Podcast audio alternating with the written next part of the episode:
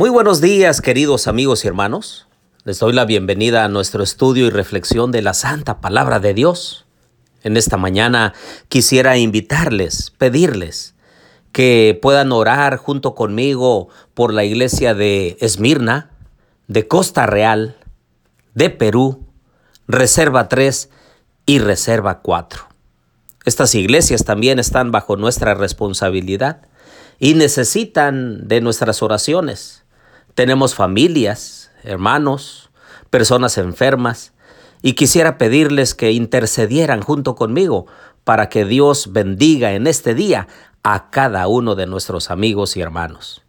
También pongamos en oración a aquellos eh, que están pasando por situaciones difíciles, están enfrentando desafíos fuertes, que Dios bendiga a cada uno de ellos. Oremos.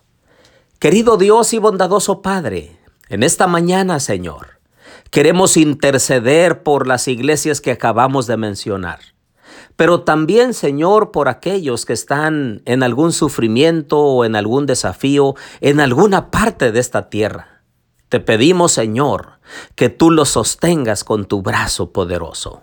Acompáñanos, Señor, en este momento, te lo pedimos en el nombre de Jesús. Amén.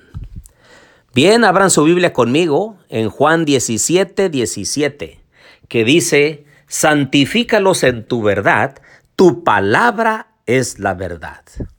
Ahora, la siguiente parte de nuestra cosmovisión bíblica tiene que ver con quién va a definir nuestros valores o quién nos va a decir qué es lo correcto.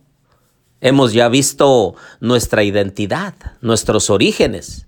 Hemos visto también que somos hechura de Dios y que tenemos un propósito bien definido para estar en esta tierra. Pero ¿quién va a definir lo que es bueno y lo que es malo? Bueno, en realidad tenemos un código de conducta.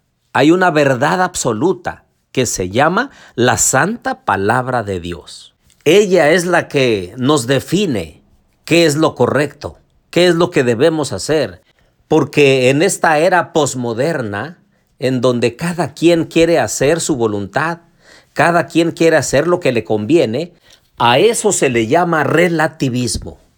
¿Y cómo ha entrado en la mente de muchos seres humanos? Cada quien quiere definir su propia verdad. Cada quien quiere definir lo que quiere, lo que cree que es correcto. Por desgracia, muchos deciden que nadie les imponga un código de conducta y quieren vivir a su manera, a su estilo. Pero nosotros como cristianos vamos a poner a Dios en primer lugar y su santa palabra. Y Éxodo capítulo 20 y Deuteronomio capítulo 5 nos presenta el código moral que Dios acepta. Allí están descritos los diez mandamientos los primeros cuatro nos hablan acerca de nuestra relación con Dios y cómo debemos ponerlo en primer lugar para que nos vaya bien. Y los siguientes seis nos define nuestra relación horizontal entre nuestra familia, nuestros amigos, nuestros vecinos, nuestro prójimo. Esos diez mandamientos el Señor los escribió con su propio dedo, de manera que quedara para la posteridad no, no se lo dio solamente a los judíos, más bien a ellos se los ratificó, porque ya el Señor había hablado de los mandamientos desde antes. La ley de Dios es eterna desde el principio y hasta la eternidad. Por eso cada hijo verdadero de Dios acepta su código de conducta.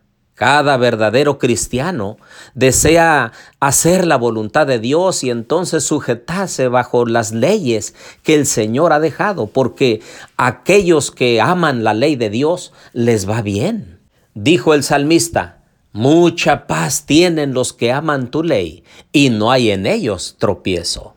Por eso en esta mañana les invito a tomar en cuenta a Dios en su vida, ese código moral los diez mandamientos, que puedan ser los que rijan nuestra vida en este día. Oremos. Querido Dios y bondadoso Padre, en esta mañana, Señor, nosotros nos acordamos que tú fuiste el que nos dejaste la mejor forma para vivir, una vida de obediencia, Por eso dijiste, si me amáis, guardad mis mandamientos. Y nosotros, Señor, queremos ser obedientes a tu palabra. Queremos que nos vaya bien en esta tierra, pero también queremos proyectar nuestra vida y la vida de nuestra familia para que sean candidatos para el reino de los cielos. Bendice a mis amigos y hermanos. Protégeles en este día, guárdales del mal y dirígenos por el camino que conduce a la vida eterna. Porque te lo rogamos todo en el nombre de Jesús. Amén.